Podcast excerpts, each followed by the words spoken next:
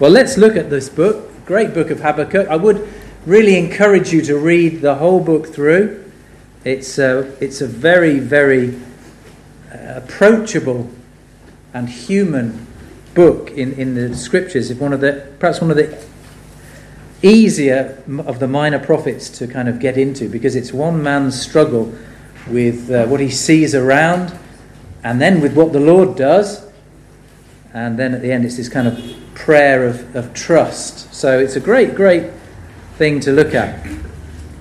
And um, we're going to be thinking about God's dark problems, because a lot of the problems that Habakkuk experiences um, are really from the hand of God.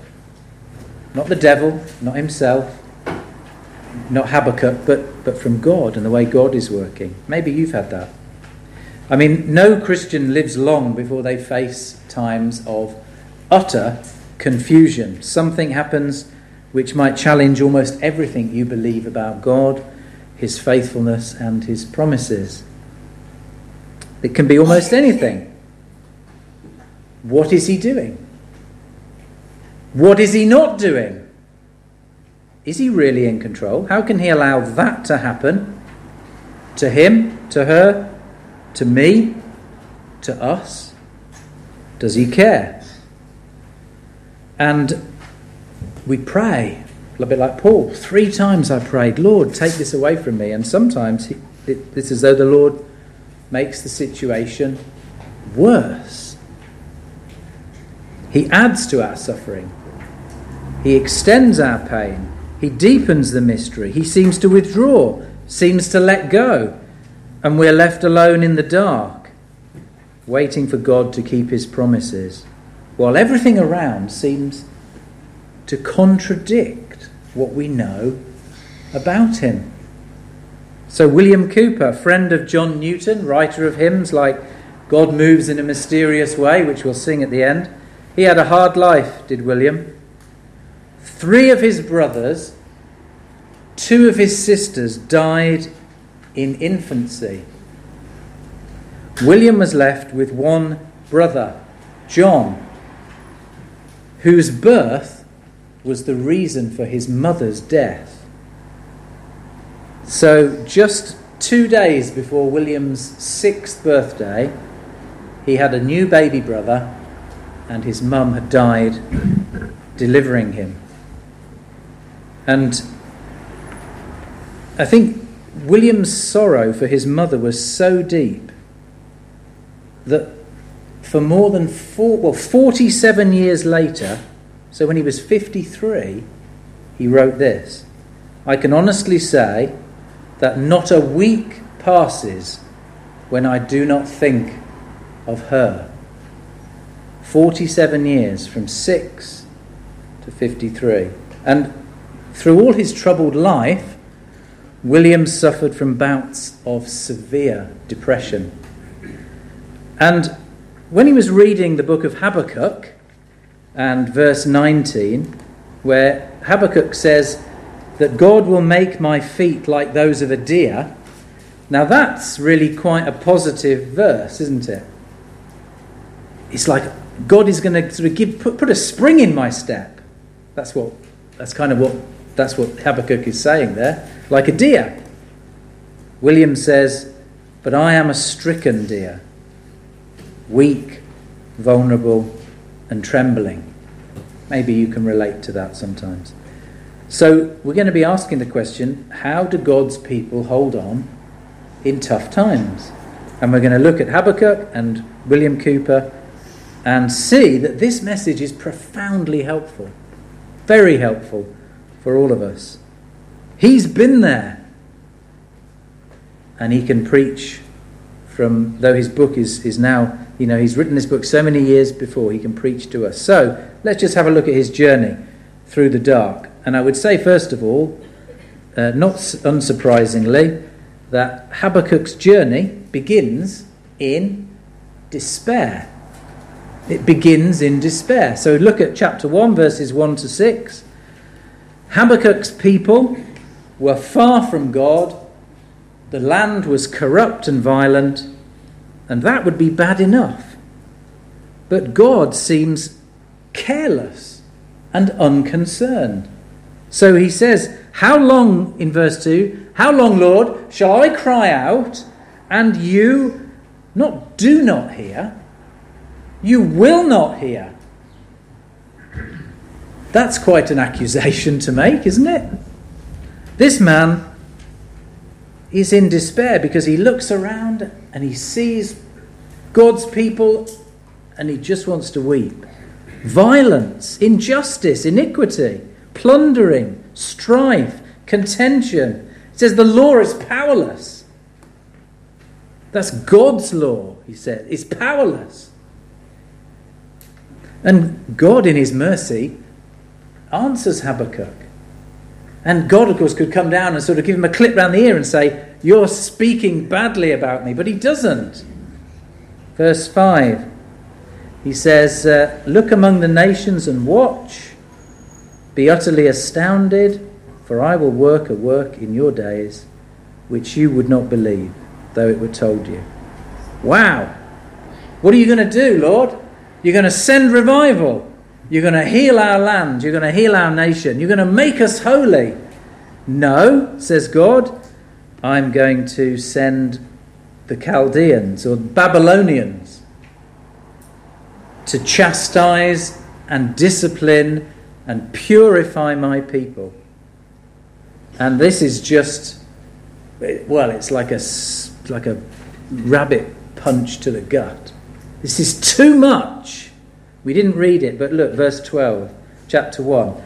Lord, are you not from everlasting? O Lord, my God, my Holy One, we shall not die. Verse thirteen, you are of purer eyes than to behold evil. You cannot look on wickedness. Lord, you're holy.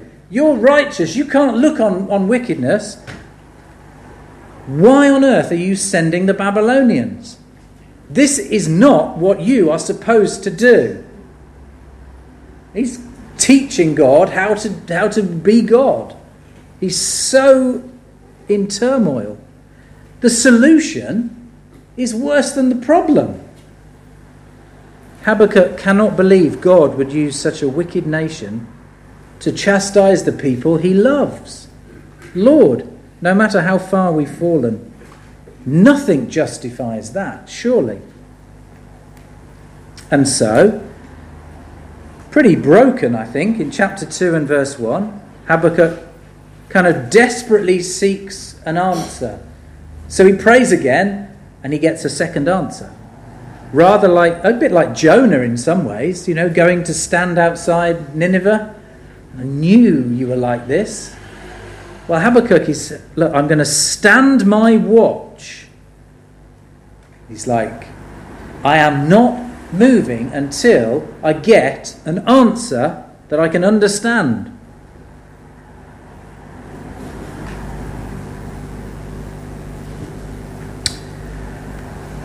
If you're a Christian, you might have already been where Habakkuk has been. If you're, if, if what I'm saying it seems alien to you, let me encourage you in, in the in the most loving possible terms that at some point in your life, they probably won't be a, seem quite so strange. I'm not a prophet nor the son of a prophet, but I know enough believers and their experiences to know that sometimes God's solutions seem worse than the problem. What's going on? So I'm saying be ready for the despair. This man is a believer. Don't be surprised. Jesus promised it. Didn't Isaiah describe the Messiah as a man of sorrows and acquainted with grief? The cross reminds us of the cost of our Saviour's grief. The cross reminds us that just what a hole we're in. We should be the most prepared for tough times. Isn't it interesting? Whenever something bad happens, all the newspapers are, they're up in arms. How can this happen? And they try to perhaps present the person who's committed this crime as somehow a monster. How can this person do this? How can this human being commit such a thing? But we as Christians know, don't we, that people are like that. Someone once said to me, the three things you need in the Christian ministry, you need a really good doctrine of sin, because then nothing will surprise you. You need a really strong doctrine of heaven, because that will keep you going. And you also need a sense of humour, to not laugh at you, to not take yourself too seriously. I think that's good advice. But we should be ready, be ready for really dark times. Let's think about William Cowper. Before he was a Christian, he tried to kill himself. So he tried to drink laudanum, which is like a mixture of opium and wine, but he felt an invisible hand stop him from picking up the bottle. So he took a penknife, and a later time, he took a penknife and tried to stab himself in the heart, and the blade snapped. He took a carriage to the River Thames, and he was going to jump in, but the tide was out, and he didn't want to get mud muddy. So nothing changes there, does it? Come to Gravesend Beach, you'll see the beach there. Three times he tried to hang himself. Yet each time, something broke, and it wasn't his neck. The hook, the rope, the knot. So what? One, two, three, four, five, six. There may have been others. Attempts. Why? And the answer is because Christ died for him, and he wasn't yet saved. And so he was utterly safe in God's hands, even when he didn't realize it. Even when he didn't know. Maybe you're not a Christian. Maybe you've been through the mill. Maybe you're, maybe you've thought, why am I here? What's the point? Let me tell you, the reason why you're not yet in the other side of eternity is because it's just so happens that you are meant to be in this building tonight to hear the word of God. And that has to mean something. The Lord understands. But but often our journey begins in despair. That doesn't nullify God's love, though.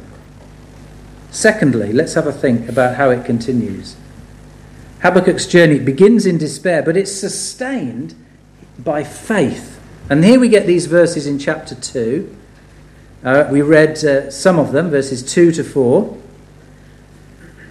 Habakkuk is going to have the answer. So verse two, the Lord answered me and said, write this vision and make it plain on tablets that he may run who reads it. So um, basically, he's saying, look, I want you to write this on a big tablet, like a billboard. You're a graphic designer. Make it bold. It's got to be sans serif font so everyone can read it clearly. Big black bold writing. Something is coming. And then, wait. Verse three. But at, the vision is yet for an appointed time. God said, you're going to get an answer. You'll get an answer, but you must wait. So what does waiting involve? Waiting involves trusting, doesn't it? Whenever we say wait to our children, we're saying, wait, trust me, it's going to be worth the wait. You can't have it now, but you might have it later. There's a, there's a reason. I know more than you. We're saying all these things just by saying, wait.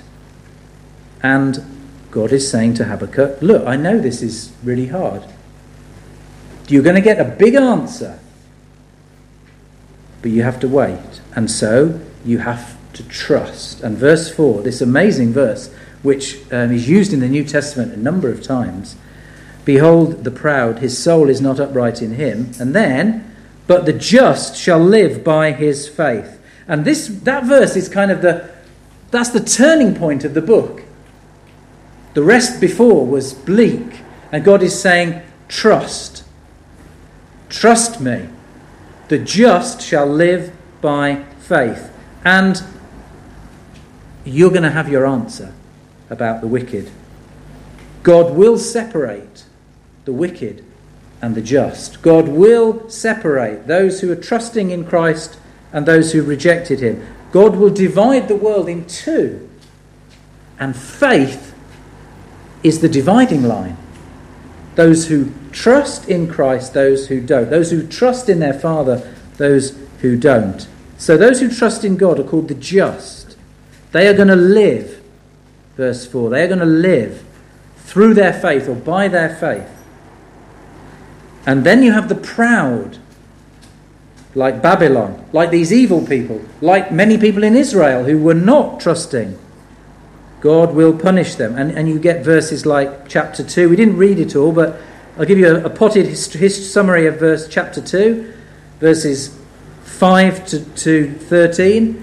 God is basically saying, look, all you wicked people, all you Babylonians who are doing my bidding, something is coming. You're going to be judged. Woe to the wicked. There is a day of judgment, says God.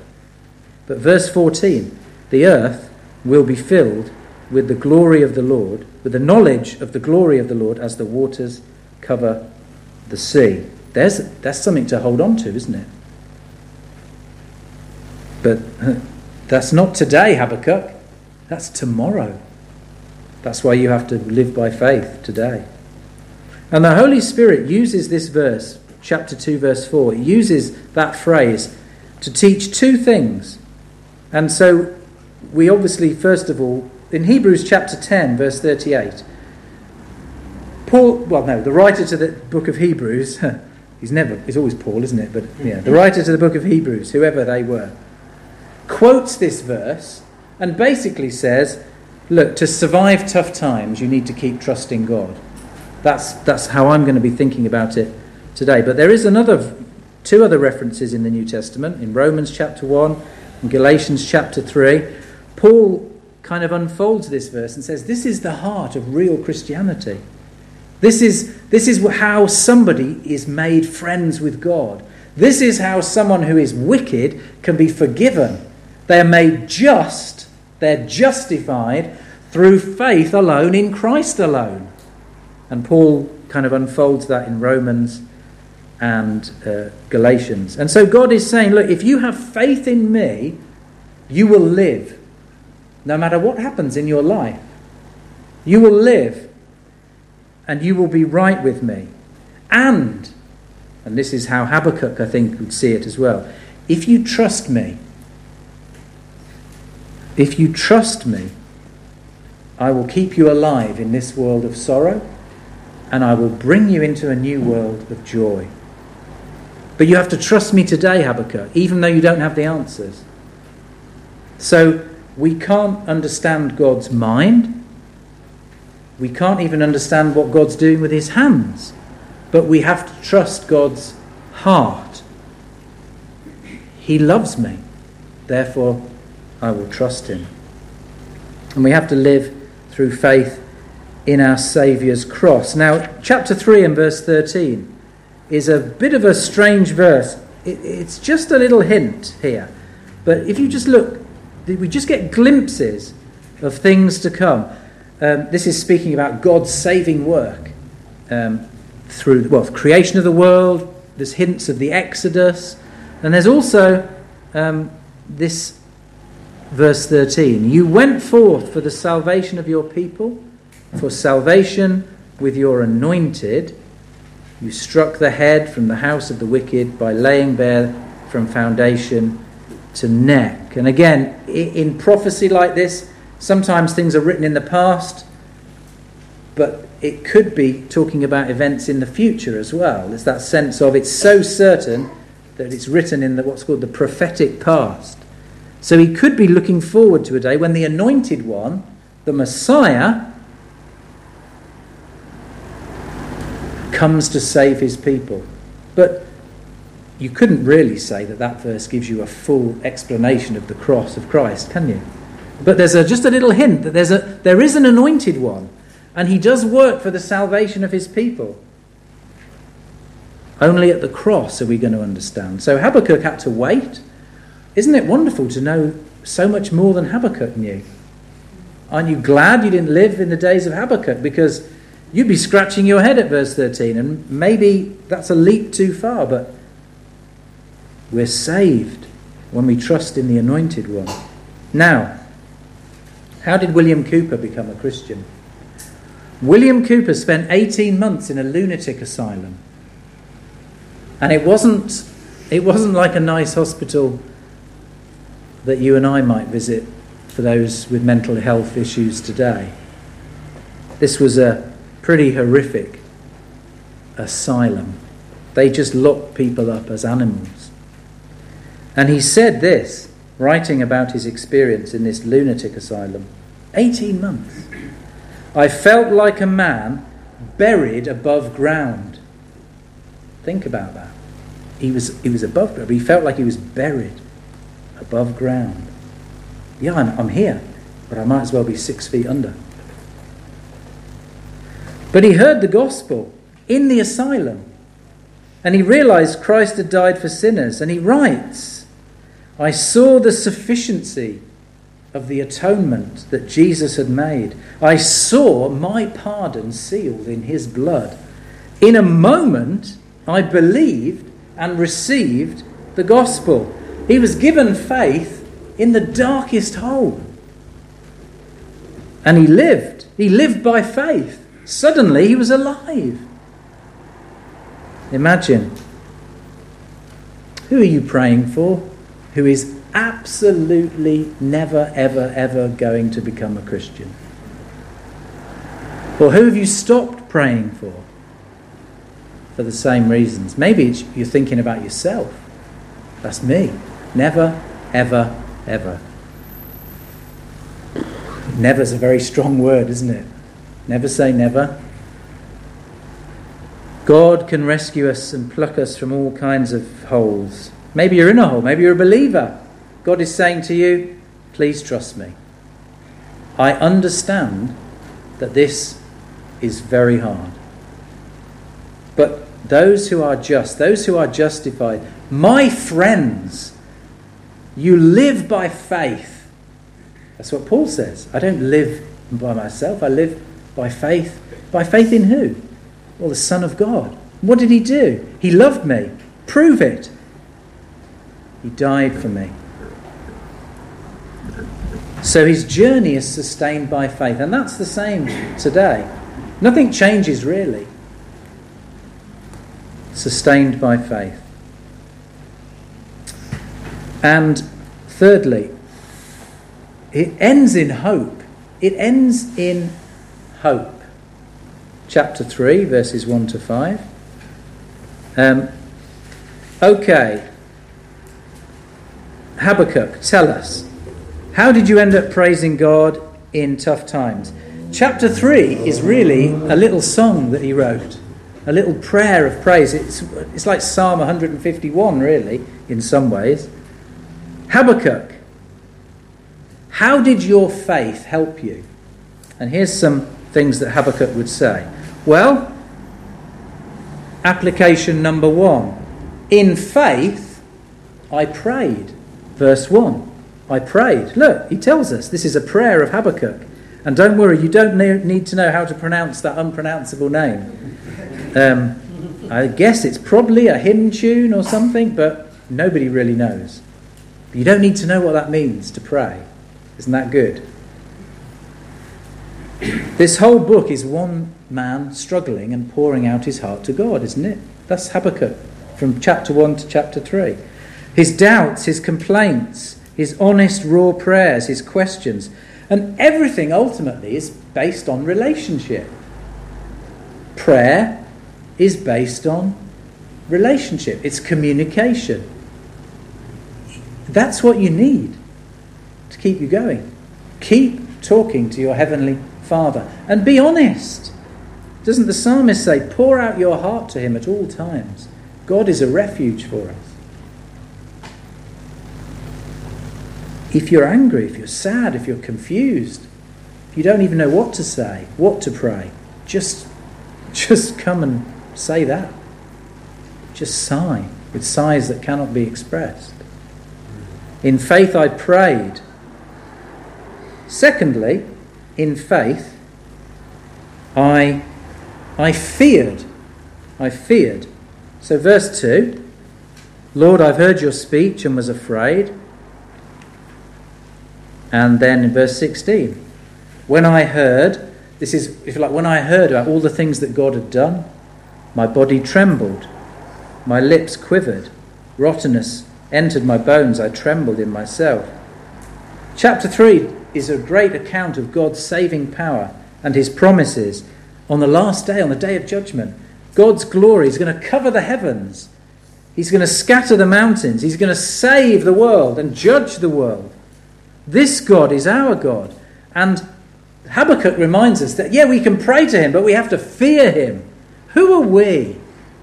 Who are we, ultimately, to, to question him? And yet, he, he doesn't judge, he doesn't condemn Habakkuk for his prayers. But ultimately, we have to come to that point where we submit, don't we? We can pour out our hearts to him, and then we have to submit. I...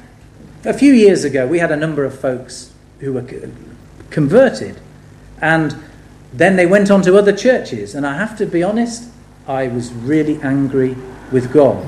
What is the point of evangelizing people if you send them somewhere else? That was my prayer. And uh, I needed to come back down to planet sensible, didn't I? But God lets us pray, and then we need to sometimes perhaps repent of our prayers, but we pray and the Lord gives us wisdom to submit. We'll enjoy all these believers in heaven. That was what helped me come back to planet reality. But but Habakkuk trembled, and we must we must discover again what it is to tremble before God. His ways are not our ways. Our puny brains. We should, we should be fearful of God in some ways. Respect him. Honour him. So in faith I feared. In faith, though, I, I, I focused. And, and by that I'm talking about chapter three and verse two. He prays, Lord, revive your work in the midst of the years. In the midst of the years make it known in wrath. Remember mercy. He's basically saying, look, whose work is it? Lord, it's your work. Here's Habakkuk. He's stressing about Israel. What's he doing? He's really stressing about the Old Testament church. Lord, surely you should do something about this. Surely you should do something about that. And then here he's realised, hang on a minute, God is much more interested in Israel than even I am. God loves his people more than I do. God is more concerned about his glory than I am. And that's actually a, a great reason to pray, isn't it? Lord, you surely want the glory more than even we want it for you. So please, you see how he's focusing again? It's not about you, Habakkuk. It's not about me. It's about his work. And that can be very helpful. So he doesn't just pray, Lord, help me. Fix my problems, Lord. He's saying, Lord, revive your work. You see? His, his focus is shifting away from himself to the Lord. And that's that's how faith works. It's not about us. And so keep involved. Keep, keep serving. This is the Lord's work. Uh, John Newton was the pastor, and he wrote some hymns. You might have heard of Amazing Grace and others. He was the pastor to William Cowper. And a, I, I, re- I commend reading about the life of John Newton, and what a what a loving pastor he was to William Cowper. And um, he helped him in his depression. He basically gave William Cowper others to look after. And you think, well, well that, is that wise? Well, let me tell you, who did William Cowper get given to look after by his pastor? John Newton came to him and said, right, here you are. And he gave him five rabbits, three hares, who were called Puss, Tiny and Bess, two guinea pigs, a magpie, a jay, a starling, two goldfinches, two canaries, two dogs, a squirrel, a cat, and some hens. And John Newton said to William, look, William, here you go, look after, can you look after all these animals? I don't think he dropped them all on his doorstep in one go. He probably sort of gave them one at a time. Wow. What a, what a wise pastor. William, you have other people, you have other, you have other responsibilities. William, you might not be able to do much, but you can help. And suddenly he's got his mind taken on other things. You see, from looking in to looking out. To look to the Lord, not ourselves. Not to look at the water and the waves, but to look to Jesus. It's the same principle of, of looking in or looking out. Very wise. In faith, what else did Habakkuk do? Well, in faith, ultimately, he rejoiced. Now, verse uh, eighteen says, "Yet I will rejoice in the Lord." Of course, that word "yet" encourages us to look back to verse seventeen, where he basically says, look, if, if everything goes south, nothing works out, everything is pretty depressing, yet I will rejoice in the Lord, despite the terrible situation. And notice that rejoicing is something that Habakkuk chooses to embrace. Now, that does not mean that he paints a smile on his face and pretends. That is not rejoicing. But rejoicing is first and foremost about who we believe. I will believe the promises of God. I will believe the choices of God, the character of God, and I will choose to focus my emotional energy and my mind and my will on the things that I know about him, even though I also know a lot of terrible things are happening to me. What God has done for me, I rejoice. That does not mean that all his emotions suddenly became happy. It does not mean that. But it means that he chose to begin, as it were, putting the, the, the steps in place. And it's a bit like perhaps a train, the engine. That's our, that's where we begin. The carriages are like our emotions. And they tend to follow in the direction that our mind and our will and our actions lead. Can't always be that simple. But in faith I rejoiced. And then living by faith, I think, lastly in this section, means that we sing. I mean, how does the, the book end? It ends with this very bizarre phrase, "To the chief musician with my stringed instruments." Wow, the word of God is powerful. What, what's he saying there? He's saying, sing. What a strange way to end a prophecy. And yet, how very practical. I mean, that strange word in verse one of chapter three is probably telling the band or the worship leader or the, you know, the, the, whoever, the presenter to, to choose this hymn. I want God's people to sing what I've written in chapter three. In tough times, open your mouth and sing. It's the hardest, hardest thing to do. Put on some Christian worship. And if you can't sing, listen to it. But sing with one another. Be with God's people. Do you see how practical this is? Don't isolate. Isn't that the case when we are discouraged and depressed and so on? We, we isolate. Don't isolate. Surround yourself with people who are currently stronger, it seems.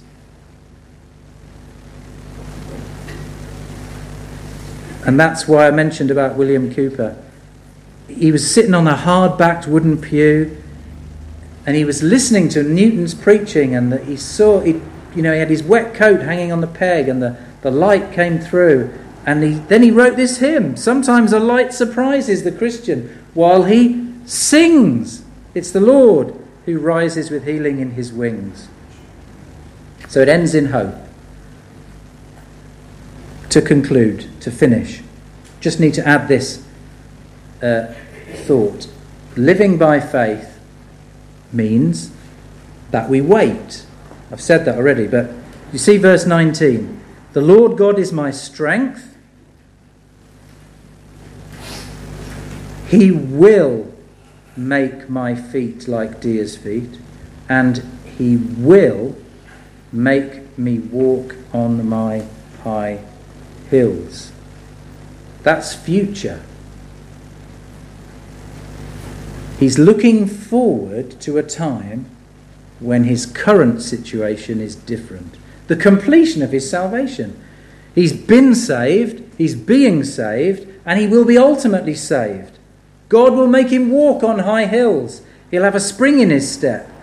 Freedom, joy, restoration. I'm going to see God, and I'll have the answer to all my questions. And if I don't get the answers, it's because I won't care anymore. So I'll wait.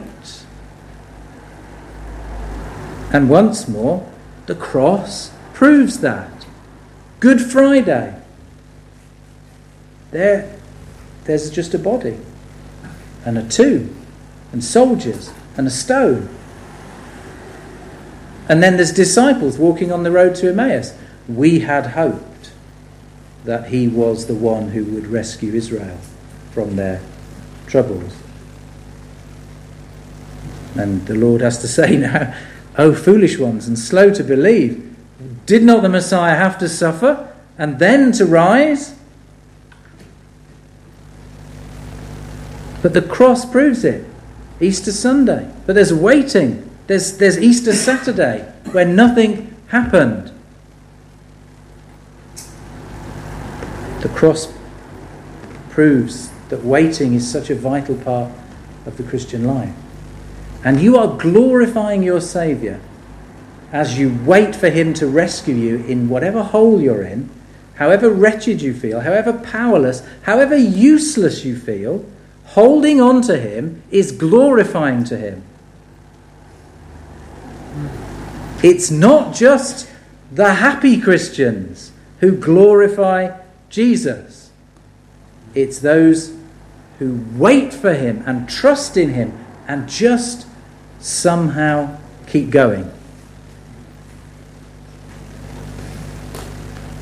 So, just to end with a final illustration from William Cowper. We're going to sing in a minute, uh, God Moves in a Mysterious Way. Very soon after he wrote this hymn, he was plunged into a period of depression that lasted about thirty years. And he died never really free from that. And in his mental instability, he believed that he was under God's judgment. And he died with no assurance of salvation. And someone once wrote this: sometimes God may put his children to bed in the dark. That's quite a frightening phrase, isn't it? That was certainly true for William Cowper, and I guess thankfully he is probably the exception, else we wouldn't be talking about him. But his lifelong friend John Newton never doubted that William Cowper was a child of God, so he gave the funeral address, William's funeral. John Newton was there. And he wrote a poem, this beautiful poem that he wrote, and he wrote it in the form of a, like a little letter to William in heaven. And he said, "William, let your memory awake. I told you that thus would end your heaviest woe. I told you that your God would bring you here, heaven. I told you. And God's own hand would wipe away every tear. And I will claim a mansion by your side. I told you so, for our Emmanuel died." He's writing this poem to William in heaven. You might not believe it, William, but I told you, and now you know I was right. What a great pastor John Newton was. Could preach a sermon about, about him. How do we know? How do we know? I write these things to you who believe in the name of the Son of God, so that you might know that you have eternal life, and that by believing you have life in his name. The cross, there's our proof. He dies for sinners. He dies for bad people. Are you a bad person? Christ died for people like you and me. And so living by faith means that we wait. But God will wipe away all our tears. And maybe, maybe we'll get to talk to William Cowper. And he'll say, what a great poem my friend John wrote. I told you, now you're here, you can see it as well. So tough times. This world is full of darkness. But we believe in a Saviour who said, I am the light